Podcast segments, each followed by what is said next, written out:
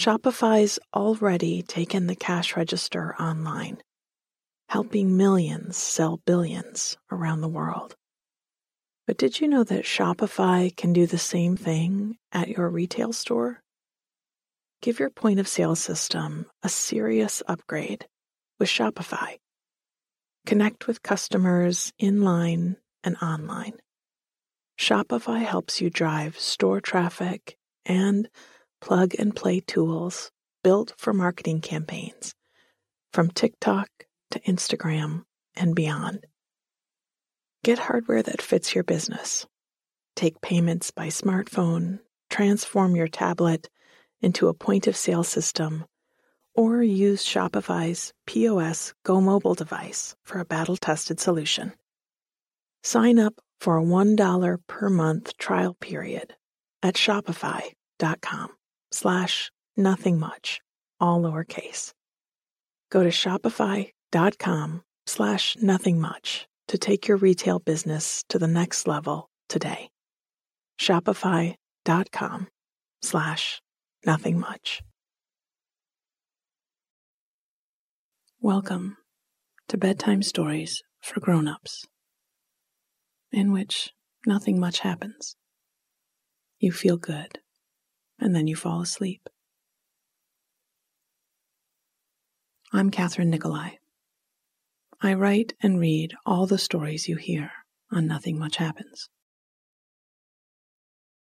Our audio engineer is Bob Wittersheim. We are proud members of the Curious Cast podcast network. You can follow us on Facebook and Instagram and Twitter for pictures of cozy things and calm reminders to breathe and enjoy the small pleasures around you. If you need more nothing much in your life, go to nothingmuchhappens.com where you can order some lovely pieces inspired by our stories. Let me say a little about how to use this podcast. I'm about to tell you a bedtime story. It's simple and not much happens in it, and that is the idea. The story is a soft place to rest your mind, a simple and pleasant way to occupy it so that it doesn't wander away and keep you up. All you need to do is listen in a relaxed way. Just follow along with the sound of my voice and the simple details of the story. And soon, very soon, you'll be deeply asleep. I'll tell the story twice, and I'll go a little slower the second time through. If you wake in the middle of the night, you could listen again, or just think your way back through any part of the story that you can remember. We're training your brain to settle and rest. And the more you do this, the better your sleep will get. It's time. Turn off your light. Snuggle your body down into your sheets and get as comfortable as you can. Take a moment just to feel how good it is to be in bed, to be about to sleep. Let's take a deep breath in through the nose and out through the mouth. Nice. Let's do that again. Breathe in and out.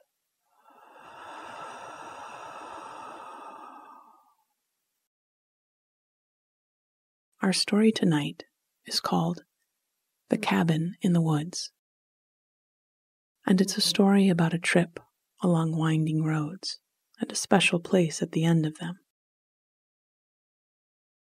It's also about pine cones high in their branches, a jigsaw puzzle spread out on the kitchen table, and the calm, quiet feeling that comes from being far away from everything.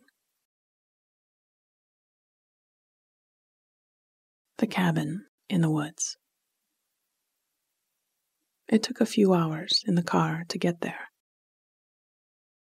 And I, in the passenger seat, had been dozing, listening to the slow swish of the windshield wipers. It wasn't storming, but there was a slow misting rain that coated the windows and pushed the drying leaves from their branches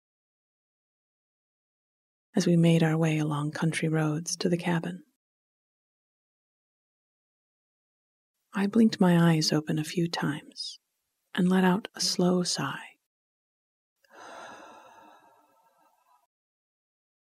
A hand reached out for mine, and I squeezed.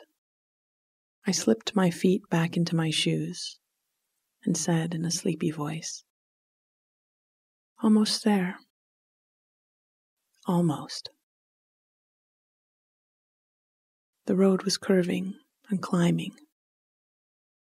Tall pines and bright red maples stood on either side, and I felt my shoulders relaxing down my back. The closer we got, the calmer I felt. There was some point on these twisting roads. I wasn't sure if it was always the same point, not a particular mile marker or faded billboard, but a general distance away from everything else and closer to the cabin where I suddenly felt like I had stepped into a hot shower, and my muscles softened, and my breath got deeper. Soon we were turning down a dirt road, then another. We made a left at the fork and turned onto the long pebble drive of the cabin. I sat up taller in my seat and looked through the trees and the mist and squeezed my sweetheart's hand again as the shape of the A frame came into view. It stood in an open space among the trees, a small meadow, which in the summer was filled with sweet williams and black eyed Susans and now had drifts of fallen leaves ready for our rakes. It was small, a true cabin, with just enough room for the two of us, and the snugness of it, the simplicity that comes from small places and fewer choices, was an immediate calming tonic. Inside, we hung our damp jackets on hooks by the door and turned on a few lights, looking around at our tiny space. There was a small kitchen lined with old cupboards and open shelves, upon which stood a few cookbooks, tucked between the percolator and the canisters of coffee and oats and flour and sugar. I set a sack of groceries on the counter. We'd stopped at a roadside stand, and I'd bought a few pears with papery bronze skin that I might bake into a tart tomorrow. I'd also bought a squat butternut squash and a stem of Brussels sprouts. I drew back the thin patterned curtain over the pantry and saw a mason jar half full of arborio rice and a couple containers of broth. I'd roast the squash and the sprouts and stir them into the risotto for dinner. In the middle of the cabin, there was a small square of living space with a stone fireplace and sofa, an old striped afghan thrown over the back. Some houses have blankets. Some cottages have throws. But cabins have afghans, crocheted years ago by someone's aunt in elaborate patterns, or with an amalgam of the last bits of yarn left in the basket. They don't match anything, but in a cabin, a sofa without one just looks wrong. There was a bathroom with black and white tiles and a small clawfoot tub, and I slipped our toothbrushes into the cup by the sink. I opened the taps and let the water run for a few moments to clear out the rust and dust. I took fresh towels out of the cupboard and hung them behind the door. There would definitely be a long bath before the weekend was over. The tilting walls of the A frame leaned in on either side and took your eyes up and out toward the trees around us. We opened the sliding glass to let a bit of fresh air in and stepped out onto the tiny deck where we ate our meals in warm weather. The cabin was situated in a spot that gave a view over the treetops as the land dropped down into a valley below us. I looked up into the highest branches of the pines and saw they were filled with cones. I thought of the cones wrapping their scales around the precious seeds, protecting them from cold and wind, waiting for the warm weather to open up and let them go. Yes, this is the time of year for holding tight. We stepped back in and closed the door behind us. I took the creaking stairs up to the sleeping loft where our bed was spread with a thick comforter. I unpacked our bags into the old dresser and rooted around in the closet. I found a stack of old jigsaw puzzles and sat on the floor with them for a few moments, looking at the pictures on the boxes. There was a Parisian streetscape illustrated in bright reds and oranges and glossy black. There was a field dotted with rolls of hay and a paddock of sheep in the distance, and one with a tall masted ship on open water, its deck bustling with sailors coiling ropes and tying knots. I tucked the Paris street under my arm and leaned to look over the edge of the loft. I'd heard the door open and close a few times and saw that the wood stall was filling up and a fire was coming to life in the grate. I carried my puzzle down to the kitchen table and opened it up and began picking through the pieces to find the edges and the corners. A glass of wine was set down beside me as I worked. A teacher had told me once that learning about yourself was a bit like putting a puzzle together. You started with obvious markers and worked your way in toward the bits that were blurry or whose context wasn't clear until it was clicked into place. Sometimes, she said, you might find a piece along the way that doesn't seem to fit anywhere, and suddenly realize it must go to someone else's puzzle. When you did, you'd smilingly set it aside and focus instead on the picture that was taking shape in front of you. I liked that. I sat and looked around at the picture in front of me. A snug, friendly place to retreat to with the person I loved. A dinner to cook, a fire to warm by. A bed to lay in as we listened to the rain falling on the old cedar roof. Tomorrow, leaves to rake and flower beds to prepare for the winter. In this small space, we would do small things and enjoy them hugely in the time that we had. The cabin in the woods. It took a few hours in the car to get there, and I, in the passenger seat, had been dozing, listening to the slow swish of the windshield wipers. It wasn't storming,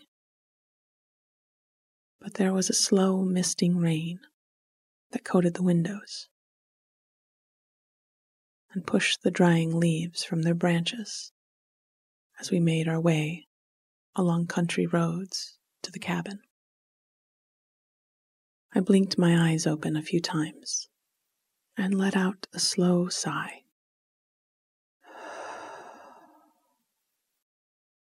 A hand reached out for mine and squeezed. I slipped my feet back into my shoes and said in a sleepy voice, Almost there. Almost. The road was curving and climbing. Tall pines and bright red maples stood on either side. And I felt my shoulders relaxing down my back. The closer we got, the calmer I felt.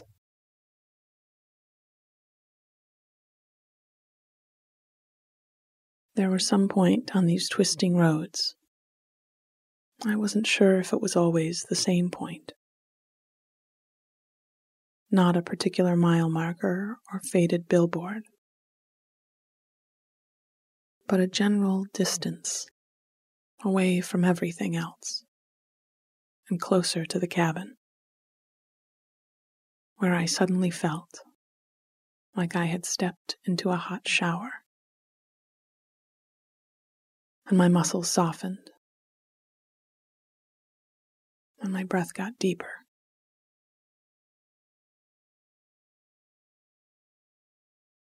Soon we were turning down a dirt road, then another. We made a left at the fork and turned onto the long pebble drive of the cabin. I sat up taller in my seat and looked through the trees and the mist and squeezed my sweetheart's hand again. As the shape of the A frame came into view,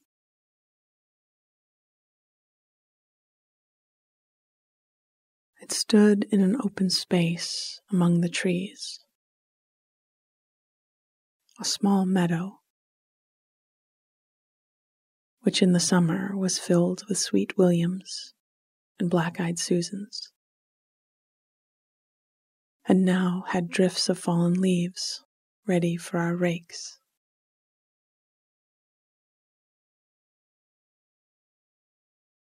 It was small, a true cabin with just enough room for the two of us. And the snugness of it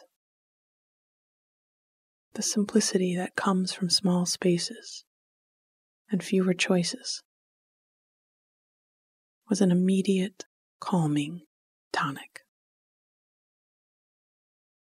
Inside, we hung our damp jackets on hooks by the door and turned on a few lights, looking around at our tiny space. There was a small kitchen lined with old cupboards and open shelves, upon which stood a few cookbooks. Tucked between the percolator and the canisters of coffee and oats and flour and sugar. I set a sack of groceries on the counter. We'd stopped at a roadside stand, and I'd bought a few pears with papery bronze skin that I might make into a tart tomorrow. I'd also bought a squat butternut squash and a stem of Brussels sprouts. I drew back the thin patterned curtain over the pantry and saw a mason jar, half full of arborio rice, and a couple containers of broth. I'd roast the squash and sprouts and stir them into the risotto for dinner. In the middle of the cabin, there was a small square of living space with a stone fireplace and a sofa, an old striped afghan thrown over the back. Some houses have blankets. Some cottages have throws. But cabins have afghans, crocheted years ago by someone's aunt in elaborate patterns, or with an amalgam of the last bits of yarn left in the basket.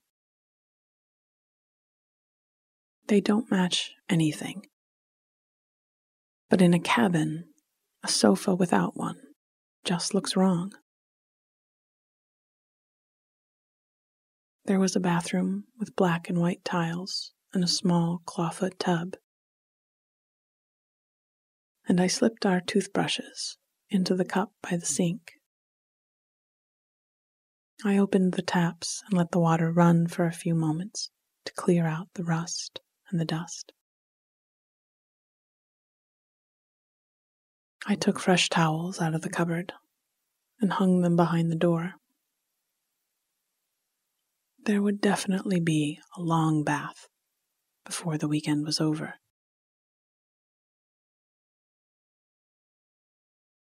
The tilting walls of the A frame leaned in on either side and took your eyes up and out toward the trees all around us. We opened the sliding glass to let in a bit of fresh air and stepped out onto the tiny deck where we ate meals in warm weather. The cabin was situated in a spot that gave a view over the treetops as the land dropped down into a valley below us. I looked up into the highest branches of the pines and saw that they were filled with cones. I thought of the cones, wrapping their scales around the precious seeds, protecting them from cold and wind, waiting for the warm weather to open up and let them go. Yes, this is the time of year for holding tight. We stepped back in and closed the door behind us. I took the creaking stairs up to the sleeping loft, where our bed was spread with a thick comforter. I unpacked our bags into the old dresser and rooted around in the closet. I found a stack of old jigsaw puzzles and sat on the floor with them for a few moments, looking at the pictures on the boxes. There was a Parisian streetscape, illustrated in bright reds and oranges and glossy black. There was a field dotted with rolls of hay and a paddock of sheep in the distance, and one with a tall masted ship on open water. Its deck bustling with sailors coiling ropes and tying knots. I tucked the Paris street under my arm and leaned to look over the edge of the loft. I'd heard the door open and close a few times. And saw that the wood stall was filling up and a fire was coming to life in the grate.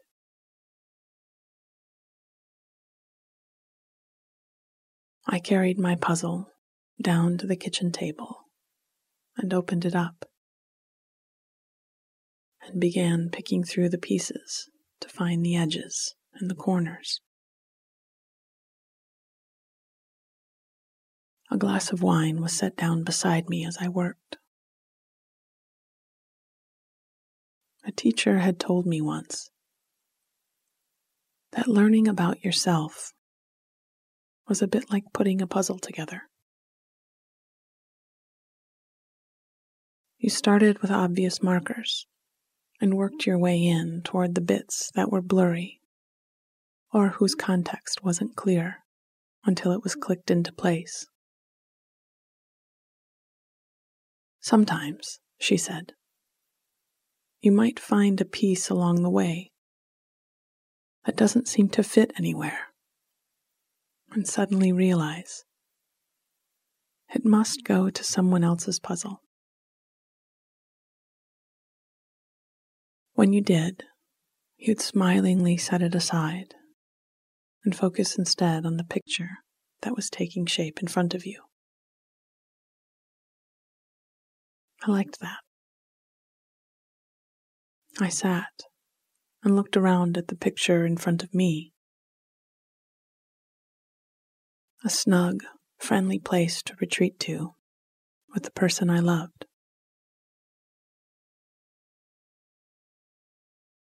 A dinner to cook, a fire to warm by, a bed to lay in as we listened to the rain falling on the old cedar roof.